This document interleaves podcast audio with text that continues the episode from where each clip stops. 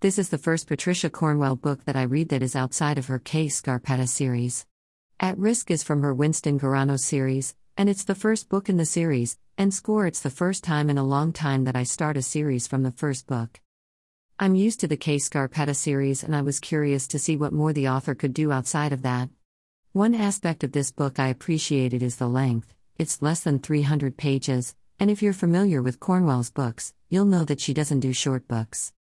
Disclaimer this review could contain possible spoilers based on my opinions. All opinions and views are my own. Greater than book review, at risk by Patricia Cornwell, hashtag book review. Greater than. Greater than tweet. Plot. While completing a course at the National Forensic Academy, state investigator Winston Garano is called back home by his boss to investigate a two decade old murder. His boss, attractive and aggressive district attorney, Monique Lamont, is planning on running for governor, and her strategy is to use a new crime system, called At Risk, to close the 20 year old cold case by using the cutting edge DNA technology. If she can show that the system works, she'll sure have her new title in the bag. Winston isn't so sure about the case and his boss, and before he can take charge of the situation in front of him, a violent act pushes their lives to the edge. The act doesn't seem random. Was the motive personal? Professional? No matter the reason, the situation is just starting to get worse. Thoughts The book is written in present tense, which is good to get a feeling of being part of the story as it unfolds.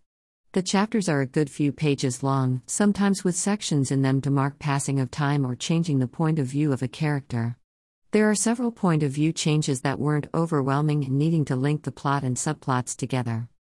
The language in the book isn't too complicated and easily read, allowing you to move through the book with ease. Then again, it did give me a feel that the book was written by someone with little writing experience. Winston Garano is a character that definitely needs more than one book to figure out and see if there's a liking to him. He did come across as selfish and overconfident, while lacking some morals and minimal courage. I couldn't understand his reaction to the fact that he had a job to do and that it wasn't really his choice to be picking and choosing.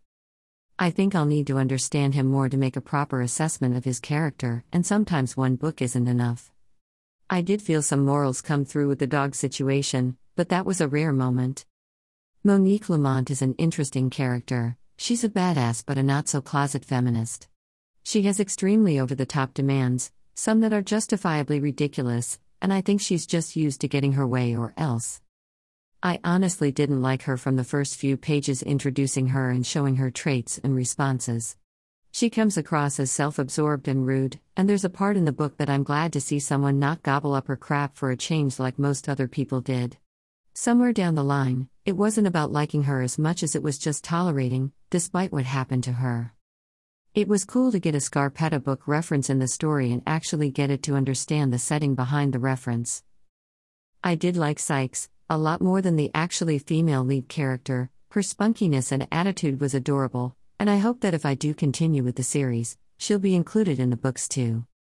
The plot and subplots were interesting, even though there wasn't much focus on the technology, which was expected. The twist with a 20 year old case was good, and since I love watching shows about how cold cases are solved, I appreciated this plot for what it was. The plot with Monique's story was unexpected and not too graphic for readers. I think that Monique's character was purposely written in the way it was. She was so self absorbed that there wasn't any way she would have smelled the rats, or better rats, right under her nose if she took some time to focus on things around her. Overview the book could have spent more time in editing, with some silly mistakes picked up along the way. I found some parts of the book confusing and resulting in me losing the plot, and by the end, I'm still not sure that I have it figured out. Although I was initially happy about the short length of the book, it did come around to biting the underdeveloped plot.